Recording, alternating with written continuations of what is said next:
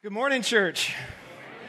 Wow, what a uh, joy and an honor to be with you this morning. I was, I was uh, so humbled when I got uh, the text from Pastor Rob. And you guys, I don't need to tell you how, how blessed you are. Uh, over the years, Rob has not only been a good friend, but uh, being, being uh, a pastor, a younger pastor than him, watching from afar at his long term faithfulness to Christ, to the church, to his wife and family.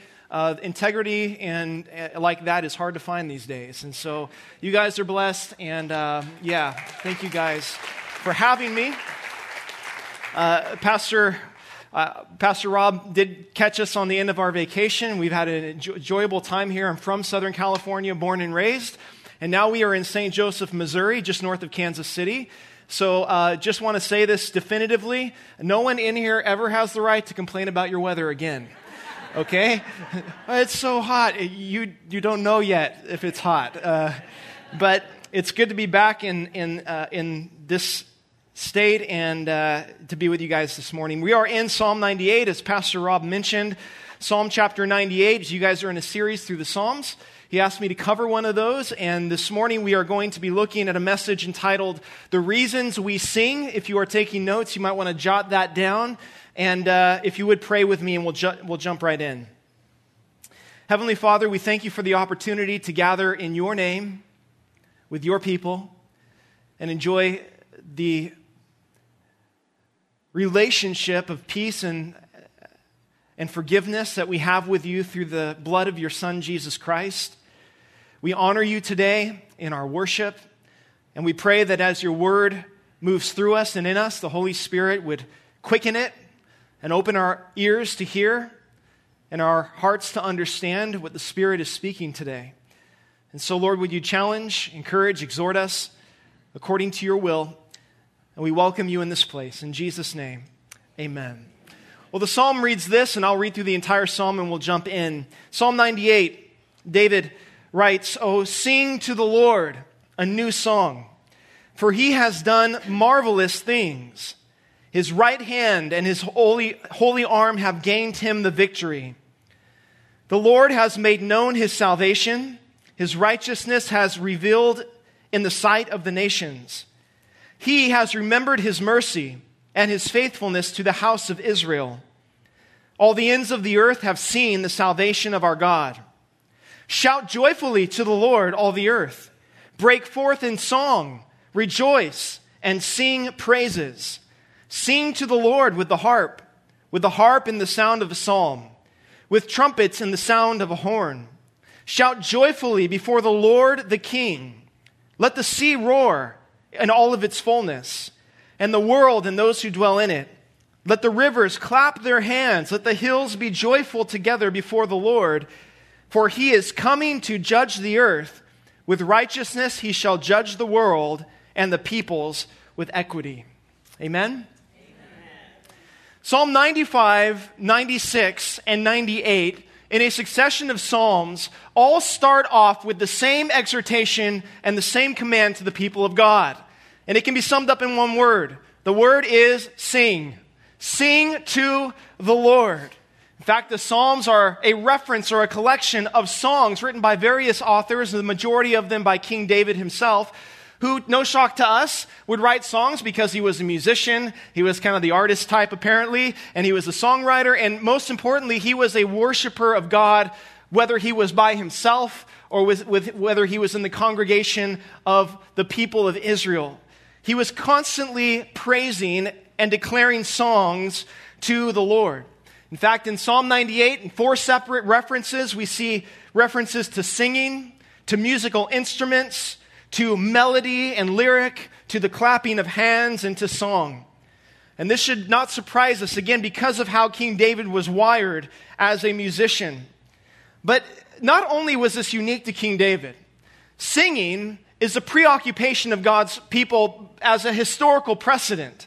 In fact, what David was doing in writing Psalm 98 and many of the other Psalms was exactly what Moses and the children of Israel did when they crossed the Red Sea and made it safely to the other end un- unharmed by the Egyptian army. It's the exact same thing that Hannah did when God answered her prayer and heard her cry to bear a son. It was the same thing that Nehemiah and the children of Israel did when they miraculously and supernaturally completed the walls of Jerusalem against all odds. It's what Mary did right after she found out that she would bear the Messiah, the Son of God, within her womb. It's the same thing that Jesus did with his disciples as they went from the Last Supper to the Mount of Olives before he went to the cross.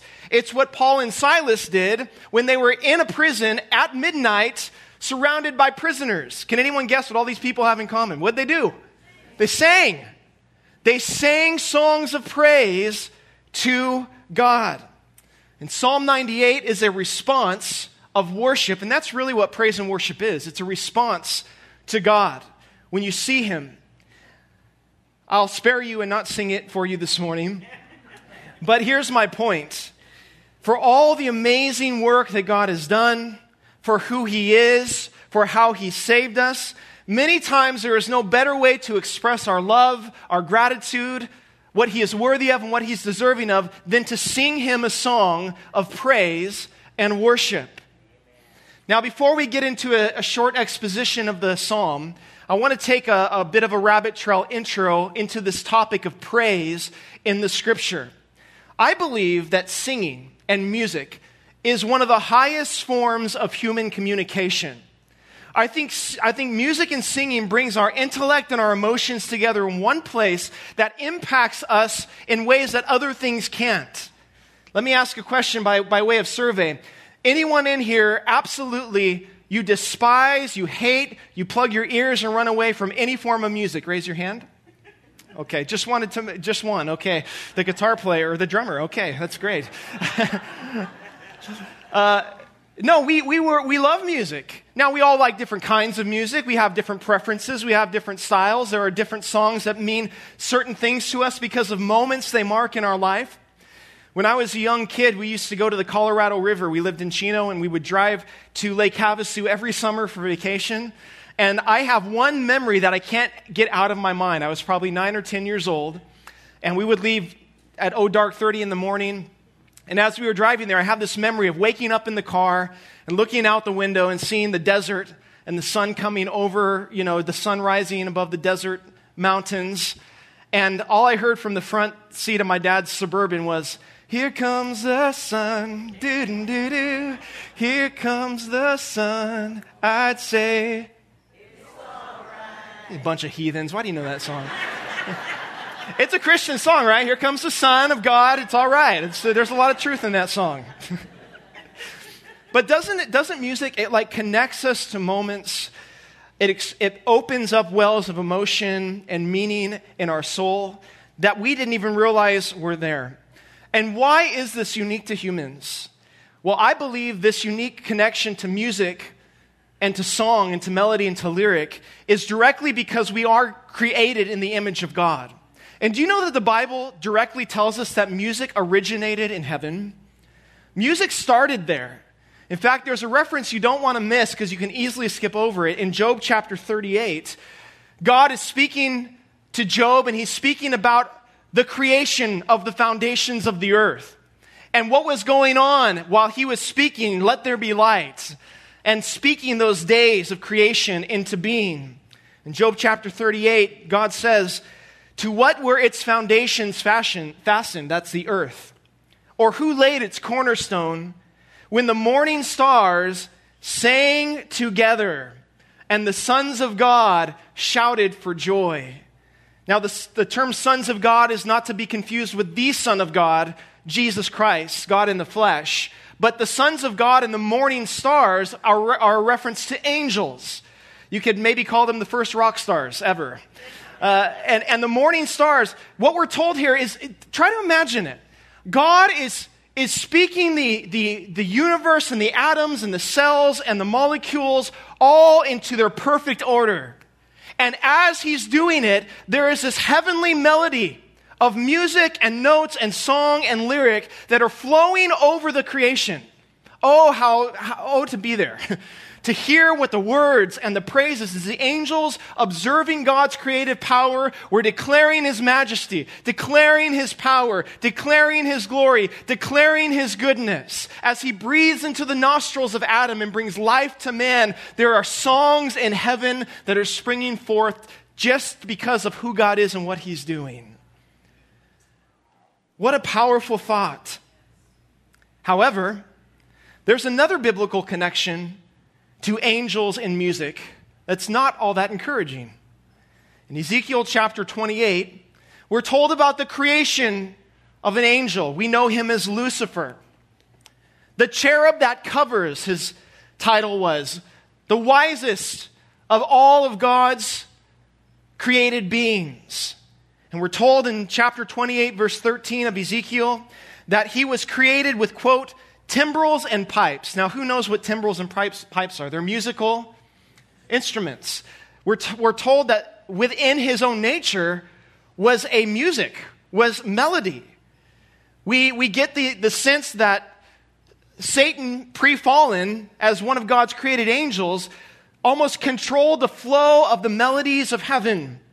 I personally believe that that was what probably one of the main things that contributed to his pride is that he saw the worship and honor and praise that was going to God and being the, the one who was sort of navigating that, he wanted it for himself. And when he fell, we know this, just look at the musical industry today and tell me that Satan hasn't kept music and pride tied at the hip.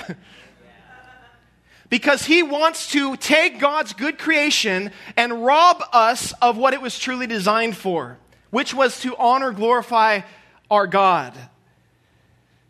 Now, the next thing I want to share, and this is my opinion. Raise your hand if you heard me say this is my opinion. Okay. I just, I want to be careful whenever I say that, because this is my observation on how I read Scripture. When Satan rebelled and was cast out of heaven, I personally believe that heaven and the angels stopped singing. Now, they didn't stop praising God because God is always worthy of constant praise. But I believe music in heaven stopped when Satan fell.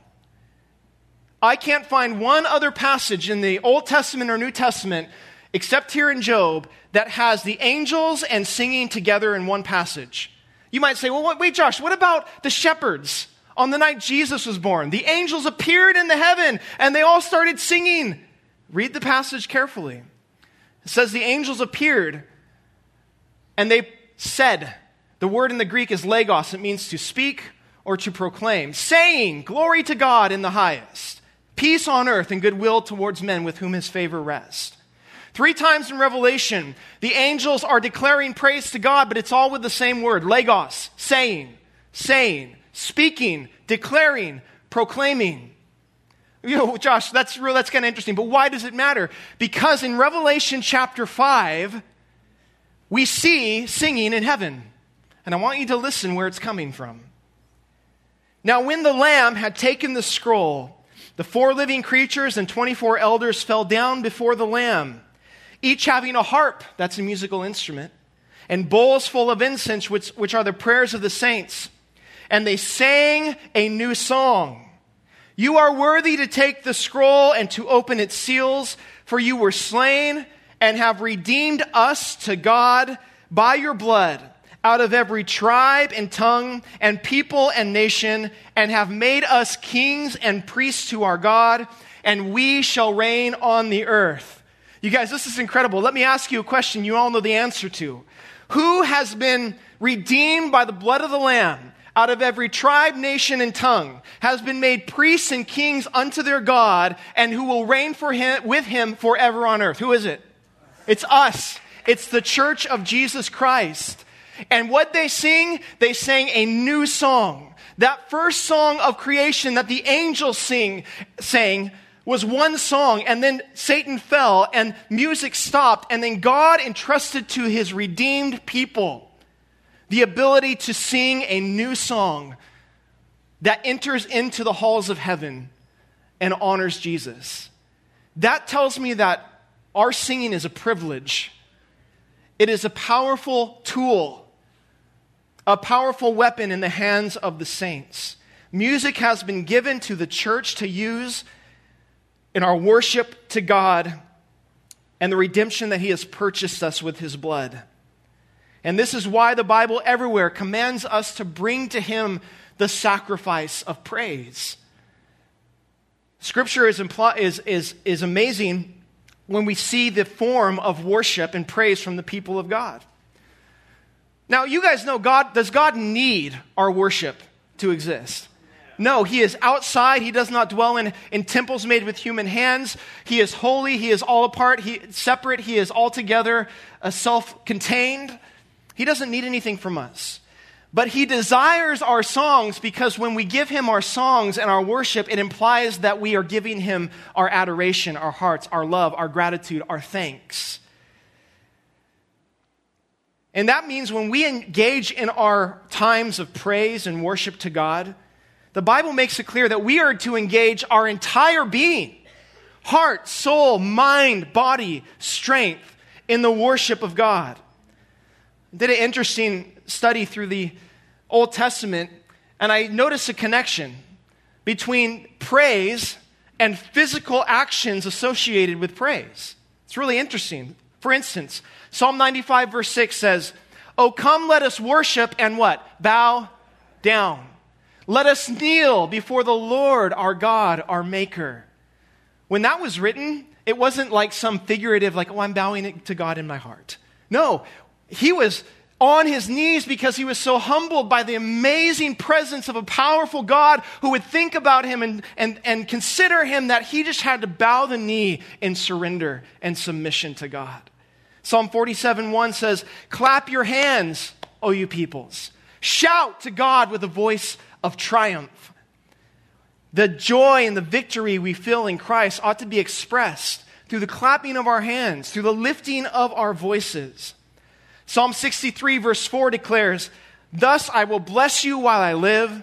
Then what? I will lift up my hands in your name. When, you, when you're standing there worshiping, you're lifting up your hands, it's not because you're just trying to do the wave or you like the music. It's because there's a God that you recognize He, he deserves it, and I'm trying to physically express to Him my love and my surrender. Engaging ourselves with what's in our heart we need to engage ourselves completely in worship. And I, I, I don't say this as any word of con, condemn, condemnation, uh, but I'm challenged by it. Because the first 20 minutes of, of church, when we come together, gather together as God's people on Sunday morning, that is not the buffer time for the sermon. That is not the, well, I stayed up late watching my favorite show, so we'll just get there for the message time. That is not um, well, I can kind of sneak in the back, you know, and talk to my friends out there until he starts preaching time. If we truly believe that the Bible tells us God inhabits the praises of his people, and when the congregation of God's people come and start to declare his praise and sing his name out loud, and the presence of God comes, we need that, especially in a world that is so confused and so broken and so scared. We need the times and points of refuge to invite God's presence and to, to declare why? Because it shifts our hearts, it shifts our perspective, and it causes us to be prepared to meet with God and be refueled, so to speak, for the week ahead of us. I've often found regarding worship that God matches intensity with intensity. Now, I'm not suggesting that somehow we can force God to do something that He doesn't want to do by some magic formula. But check out the principle in Scripture. What does God say? If you seek me, you will find me. If you seek me with all your heart. So there's a movement towards God, and then there's a movement from God back towards us in response. Draw near to God, and He will draw near to you. There is an, there's a movement of faith that takes place and sometimes worship does require faith. Well, I don't feel like singing. I'm having a bad day. Things are not going. The drums are too loud. It's all my favorite. I, I don't like those songs. Blah, blah, blah, blah, blah. You know what I found? More people find, more people in the church today find reason to complain about worship rather than find reason to participate in it. And the reason why is because we don't realize how easily we get disconnected from our life in God.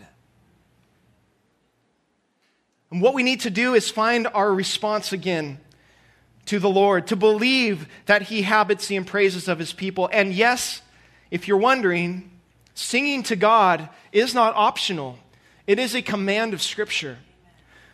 At least six times in the Old Testament, we're told, as we are here in Psalm 98, to sing to the Lord a new song. Four times in the New Testament, Paul commands us to sing in the Spirit, to sing to God, to sing to one another, to sing psalms, hymns, and spiritual songs, and to make melody with grace in our hearts towards the Lord. It's painfully clear in the Bible that Christians are to be a praising people. And here you're thinking, are we in Psalm 98? Yes. And here are, the, here are some points that we're going to look at. As we scroll through Psalm 98, we see five reasons why David sang, why he called God's people to sing. So if you're taking notes, jot them down, and we'll move, move quickly through them. Number one, we praise God, we sing to God because God is always doing new things. Can you say that with me? God is always doing new things. Verse 1 again tells us, Oh, sing to the Lord a new song, for he has done marvelous things. His right hand and his holy arm have gained him the victory. Every day I walk with the Lord, I am reminded that we follow a God who is always doing something new. You recognize that, right? God is always doing something new. As I read the scripture, it doesn't take long to discover that we have a God who's always making old things new, always doing a new work, pouring new wine into new wineskins, making new creations out of fallen people. In Christ, we're told we have a new covenant, that the old things have passed away and all things have become new. The Bible speaks to, to the fact that God will continue doing new things until the end of time. Ultimately, He will establish a new kingdom. He will create a new heavens and a new earth. He will bring down a new Jerusalem. And my mind can't fathom what heaven, heaven's going to be like, but I do believe this. No mind has comprehended what God has prepared for those who love Him. But I think heaven will be always new all the time. Don't you like new things? I do. I always like getting rid of the old things and getting something new. But heaven's the only place where everything will be new and you'll always be satisfied by it every day. It's hard to even fathom that. Why do I bring all this stuff up about God doing new things? Because the, the author re- recognizes that because God does new things, he deserves new songs. Or maybe I can put it like this there is no possible way to run out of reasons to praise God. It's not possible. He's always doing something worthy of a response of praise and worship. New songs is not the occupation of professional worship leaders and songwriters. New songs comes from a heart that is connected to the new things that God is doing in your life. You know, you can sing an old song in a new way. Why? Because you're in a place where you're walking by faith and you're being filled with the Spirit and you're on some new adventure with the Lord and He's revealing something new in His Word and He's calling you to some new work by faith and He's calling you to some new adventure, right? And when you are living life with God in that way, there will always be something to sing about. But when you're not, worship turns into a rut, rote, boring, religious experience. You see, in a recent survey done of evangelical, Bible believing Christians, eight out of 10 people surveyed said they don't experience a personal connection with God at church. That is a heartbreaking statistic to me. That we believe that God inhabits the praises of his people, that the word is alive and powerful and sharper than any two edged sword, and the Holy Spirit is active and moving, and yet I come to church and I don't experience any connection with the living God. Author Joseph Garlington, in his book on worship, writes this Many Christians and church congregations have abandoned the dynamic of true spirit led praise and worship and the sacrifice of God, of their lips to God. They have fallen into the rut and rote worship of religion by the letter when God really wants them to worship in spirit and in truth. We ought to know better, but many of us don't act like, it. Like, like it. And Many people in the modern church today, I think, feel disconnected from worship, not because the music's too loud, not because the song isn't the one they like, not because it's not their favorite worship leader, but because they've become disconnected from their life in God. And what we need to ask is for a fresh filling of the Holy Spirit, for God to new, do new things in my life, and for me to repent if necessary and praise Him because He is worthy. And so He sings because God is always doing something new. And so He therefore deserves a new song from our hearts. Number two, David sings because God is victorious. He sings because God is victorious. Look at the end of verse 1. He says, His right hand and his holy arm have gained him the victory. Now, there's no shortage of events that David could have been talking about when he wrote this. He could have been thinking about the children of Israel being delivered out of Egypt by God's mighty hand and his outstretched arm, or the numerous victorious battles during the wilderness wanderings, or how God delivered his people time and time again through the period of the judges from the hand of their enemies, or how God, even in his own life, as he went and fought Goliath, as he was dealing with things with the nation of Israel, showed up in a supernatural and divine way. And at the times he thought he was going to fail or fall, God showed up. And he says, God's mighty hand and his outstretched arm has gained him the victory. I could sum it up in one statement that we always need to remember. Christian, our history is never void of God's victory. Our history is never void of God's victory. This language, his right hand, his holy arm, they're images of God's strength in battle. That he always wins the battle that he fights. You know, whenever I think of that language, uh, the mighty hand of God, the outstretched arms of God, I can't help but think of Jesus on the cross where his arms were outstretched and his hands were nailed to the cross. And for the outsider looking in, what they saw was a victim, a man who had lost his will to go on, a man who had been defeated finally by the Jews and the Romans and had nothing left. His enemies mocked him, his followers fled from him. Those who loved him mourned as though their hope was gone. But what we know because of three days later and Jesus conquering death forever is that was no victim on the cross. That was a conquering king who was a victor. A, a king who is defeating Satan, death, and hell. A king who is dealing with the wrath of God for, our, for us forever.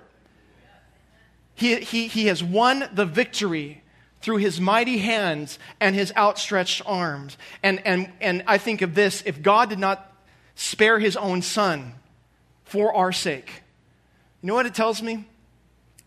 That there is no battle you'll face in life that Jesus isn't willing to fight and win on your behalf.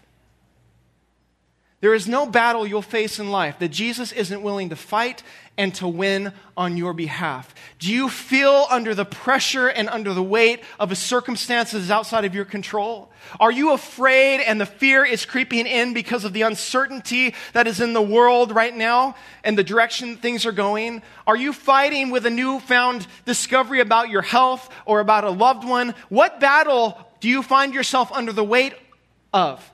And where else have you run? To try to find peace and joy and hope and encouragement that have just let you down and left you hanging, my friend, let me tell you something right now. Jesus is a, a victor who will always be on your side, who is always for you and never against you. He might not do it your way, he might not do it in your time, but he can be trusted with your trial. And one day you and I will look back at our lives having followed Jesus at every difficulty, at every unanswered question, at every uncertain turn and point of life where we didn't know the future and what was going to happen, and we will look back at the hand of Jesus through it all and say, Jesus, you did everything right. You have done all things well. And he can be counted on because he has already gained the victory. And, Christian, this is one of the main reasons I believe Satan and his demonic forces, which are very real, absolutely hate your worship. There is a warfare over your worship. Why? Because every time you sing about the victory of Jesus, every time you pro- proclaim your praise that Jesus is my King, that I am in Christ, that He has won, it is a reminder to Satan that he has lost. It's a constant reminder to the enemy that Jesus has defeated him forever, that He has no foothold in your life that he has no stronghold in your life, and that you, are, you belong to the one who is the victorious king. And that within itself is good enough reason to sing. Amen? In fact, let's sing. Hallelujah. Praise the one who set me free. Hallelujah.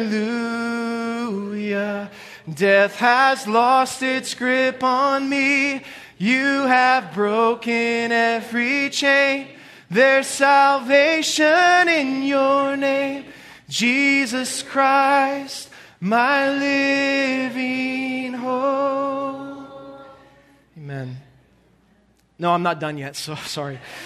Um, we'll move through these so quickly. Number three, the third reason he's saying is because God had revealed his salvation. Look at verse 2 with me. The Lord has made known his salvation, his righteousness he has revealed, note, in the sight of the nations. In other words, the beautiful thing about God's saving power is that God is not trying to hide his salvation from anyone. God is always inviting and making clear and known to every nation, every tribe, and every tongue his saving power. And it is amazing to me that part of the world seeing the salvation of God comes through our praise. That our praise is to be declared to the nations of God's mighty work. How many of you have heard the phrase, I worship to the audience of one? Anyone's heard that phrase before? And to some degree, that is true.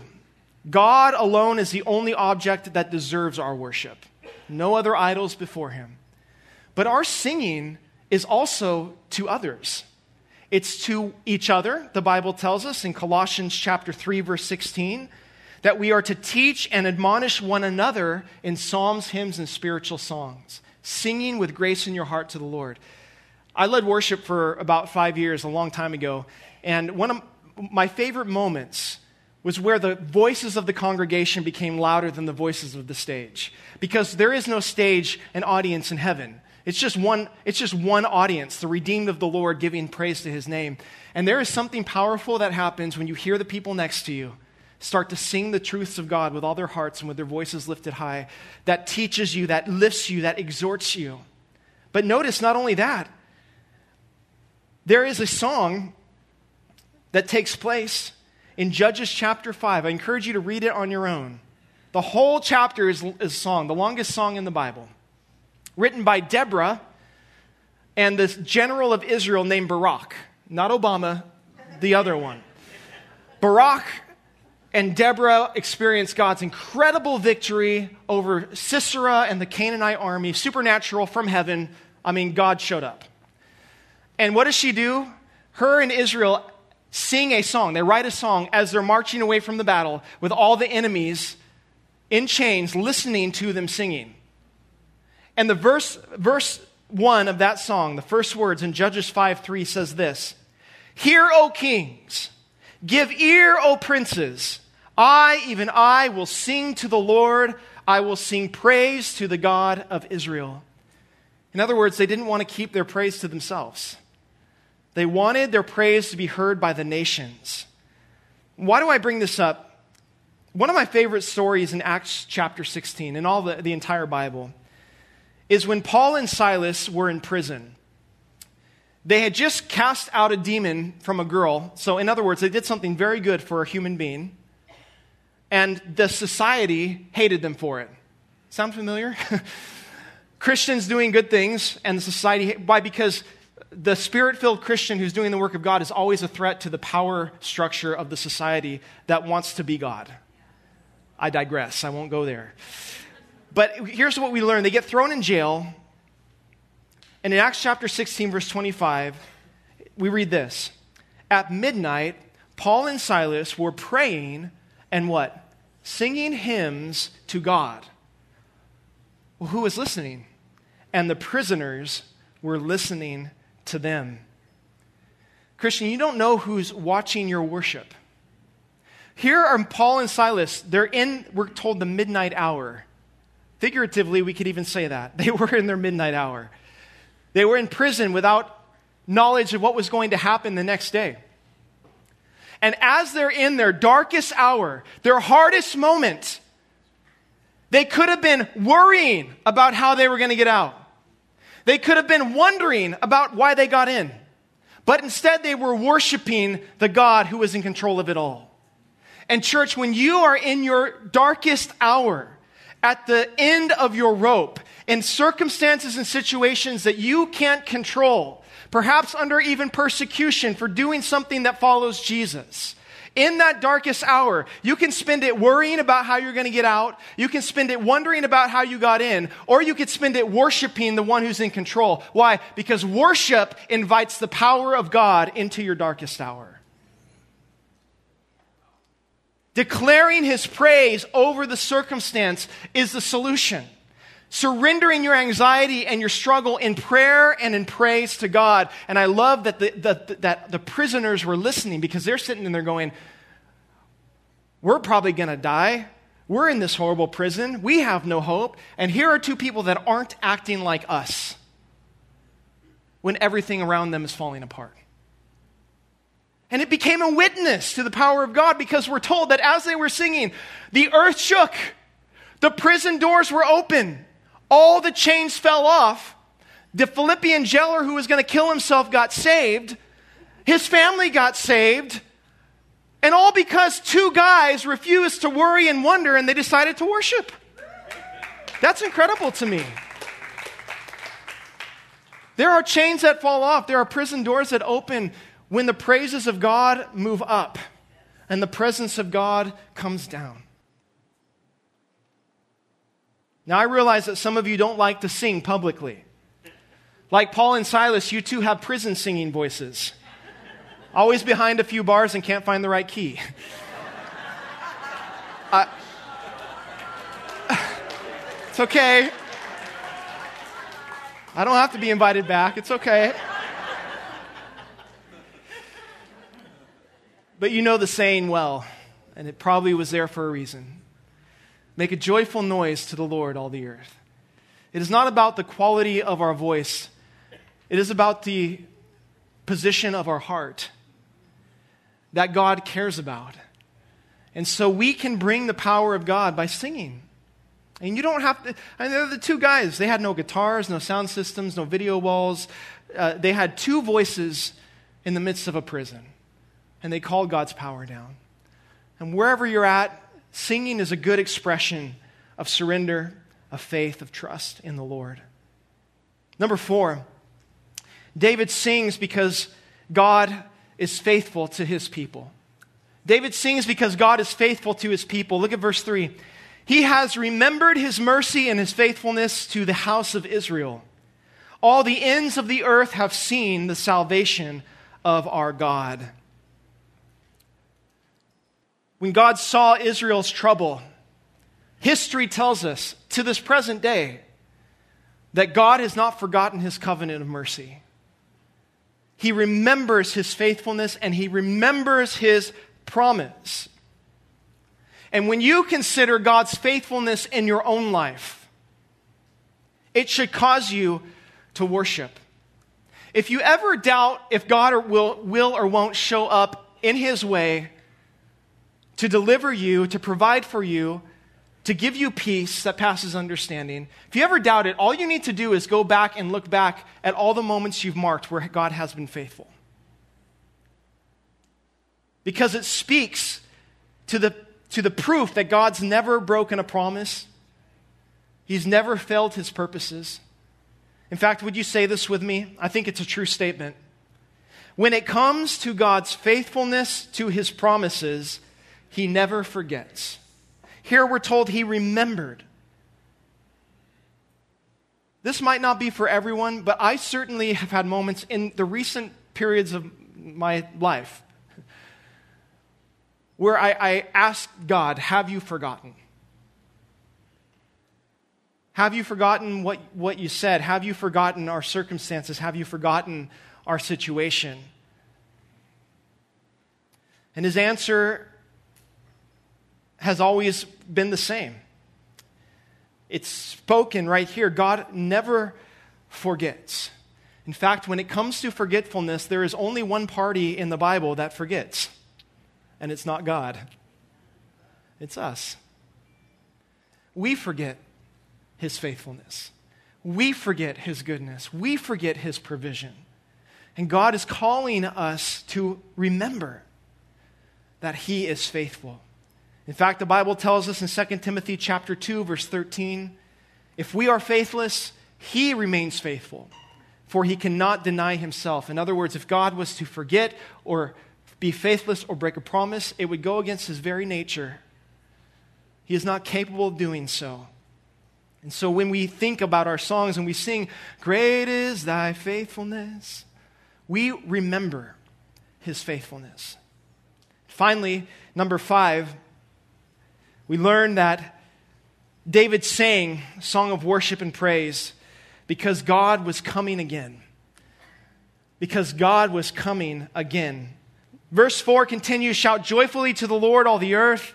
Break forth in song, rejoice and sing praises. Sing to the Lord with the harp, with the harp and the sound of a psalm, with trumpets and the sound of a horn. Shout joyfully before the Lord the King. Let the sea roar in all its fullness, and the world and those who dwell in it. Let the rivers clap their hands. Let the hills be joyful together before the Lord. So here's an aside where he's now inviting people into the praise of God. He's saying, Get your musical instruments, start jamming, create some melody, sing, praise, clap your hands, all you people of God. And then he takes it one step further. He says, Oh, and all creation, the rivers, clap your hands, mountains, bow down. All creation is going to declare the praise of God. Remember what Jesus said when he rode into Jerusalem on that donkey? And the, the Pharisees are saying, Hey, shut the kids up. Don't let people praise you. And Jesus said, If they did not praise me, even the rocks would cry out. First rock concert ever. Sorry. And but in all seriousness, I don't know what that would have looked like, but here symbolically, you know, the Bible tells us, Paul tells us in the book of Romans, and check this out all creation groans until now for the redemption of the sons of men. Why? Because when Adam fell into sin, guess who else? All creation got contaminated with sin. Everything's falling apart. Even in its beauties, even in its most glorious moments, it's merely a shadow of what God designed it to be. And so here the author is saying, People of God, praise the Lord. Creation of God, praise the Lord. All the earth, praise the Lord. Why? What is prompting this song of creation? Verse 9 For he is coming to judge the earth, and he shall judge the world and the peoples with equity. Wow. God has not left the earth to its own demise. The Bible is clear that Jesus is coming back. And the people of God expect that. They look forward to the righteous judgment of Jesus coming into a world that is falling apart at the seams. The world apart from God speaks of their social justice, they speak of their mercy, they speak of their good works, but all it really is without Jesus is humanity's attempt to be their own God, to bring their own heaven upon their own earth. And let me tell you something, they will never, ever succeed because they are sinful and fallen. What this world needs for peace is the Prince of Peace to come into their hearts, and ultimately, the world will see physical peace when he comes and reigns from Jerusalem on his throne on this earth. And the Bible says he will rule with a rod of iron, that he will bring justice. And quite honestly, it's the justice that all people really long for. Jesus came once as a Lamb of God to take away the sins of the world. The Bible tells us he's coming again as a lion of the tribe of Judah. The meek and mild Christ came to humble himself to the point of death, but Jesus will return a king, again, a conquering king, to bring justice and judgment upon all the unbelieving world and to invite those who by faith have trusted in him into his kingdom. And God's salvation has been revealed. He is coming again. And I, wanna, I want to close on this point of his return because we could talk a lot about it. It's a whole sermon series, of course. But by giving you an image that I hope causes a response of worship in your heart. If you would close your eyes, I want to read you a passage from Revelation 19 about our coming King. And I want you to try, if you can, to envision the words that are written. I saw heaven standing open, and there before me was a white horse, whose rider is called Faithful and True. With justice he judges and he makes war. His eyes are like blazing fire, and on his head are many crowns. He has a name written on him that no one knows but he himself. He is dressed in a robe dipped in blood, and his name is the Word of God. The armies of heaven were following him, riding on white horses and dressed in fine linen, white and clean. And coming out of his mouth is a sharp sword with which to strike down the nations. He will rule them with an iron scepter. He treads the winepress of the fury of the wrath of God Almighty. On his robe and on his thigh, he has the name written King of Kings and Lord of Lords. That is our Jesus. That is us returning with him to the world that he is going to make completely right and completely new. And this morning, as you think about that day, we believe that there's a day that could happen this day where Jesus will come rescue his bride, will come capture, rapture us up to the sky along with those who have died before, that we might be with him forever. Our God is a God of salvation. And I want to say, too, if you don't know where you stand with God, this God, the God who is a mighty king, yet a humble Savior, the God who is coming in righteousness, but came to give you the opportunity to be forgiven of every sin, to be made right with your Creator, to have the sure hope of heaven as your home by the work of Jesus Christ, you need to take a step of faith towards Christ today. You need to find yourself in the one who created you to be with him. And you can do that by taking a step of faith and receiving Christ to be the forgiveness, to be the sacrifice of yours for your sins, to be your God and your King. But for each of us, let us consider as we close in response that God deserves our worship because He's a God who's always doing new things. And for all the new things He does, He deserves a new song from our heart. Because He is a God who's claimed the ultimate victory, conquering death, Satan, and hell forever. And He gives us the victory in every battle we face in this world against the flesh and against the enemy. Because He has revealed His salvation, not only to us, but declaring that God's hope is available to the entire world and because he has been faithful. And he will be faithful to the end of our lives. And finally, because he is coming again. And when he does, every eye shall see him, every knee shall bow to him, and every tongue will confess his praise. I encourage you, let us not wait for heaven. Let us praise him now. Lord, we thank you for the power of your word. We thank you for your salvation that you have so freely given to us, undeserving, sinful people, that you have called us, redeemed us, cleansed us, filled us with the power of the Spirit, given us the hope of heaven, given us all the reason to rejoice and to be glad and to be hopeful about our future because you are holding it and you are faithful. And so, Lord, may we respond now with our songs, as imperfect as they might be, with our voices, as imperfect as they might be. Lord, may our worship reflect that we see you truly for who you are and for what you've done. We honor you and we love you today. We pray all these things in the mighty name of Jesus. Amen.